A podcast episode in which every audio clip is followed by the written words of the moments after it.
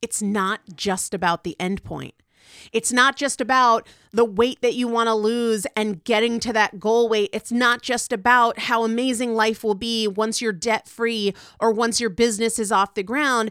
It's about feeling as good as you possibly can along the way. And that, how you feel along the way, is arguably more valuable than what you accomplish or what you experience at the end point. Hey, everybody, welcome back to the Primal Potential Podcast. I am Elizabeth Benton. This is our Consistency 365 series. Thanks so much for joining me. It's really easy to fixate on the end point you're trying to reach. You want to earn this much money. You want to pay off this much debt. You want to lose this much weight. You want to be able to do this kind of movement with your body as it relates to your fitness. And we can hyper focus on those endpoints so much so that we miss out on one of the most significant parts of the whole experience, which is how you feel along the way. I'm in this exciting process of building back and building upon my fitness postpartum.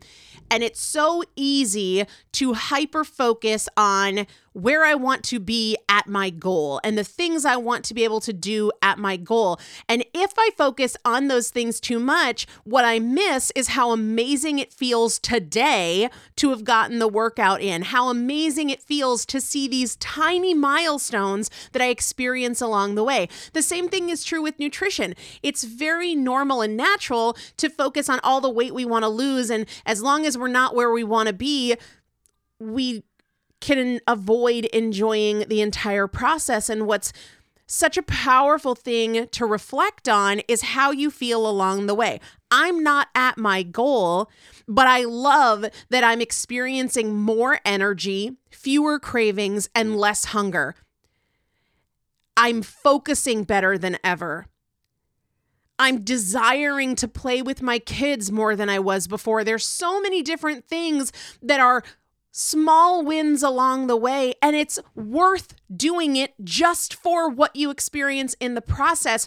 Don't spend so much time and energy wishing for, hoping for, longing for, waiting for that endpoint that you miss the opportunities to feel great today. How good could you feel today if you ate really well? How awesome could you feel if you took a 30 minute walk outside? How accomplished would you feel if you got your budget figured out for the rest of the month? Do those things for the sake of how they'll make you feel today, not for the sake of this future endpoint, or at least not exclusively for the sake of that future endpoint. How good can you feel today? Because of how you take care of yourself or your family or your home or your finances or your spiritual relationships. What can you do to feel as great as you can feel today. Focus on that and don't lose sight of all of the small wins that maybe you've been ignoring, overlooking, or dismissing between where you are now and where you ultimately want to be. I'll see you tomorrow.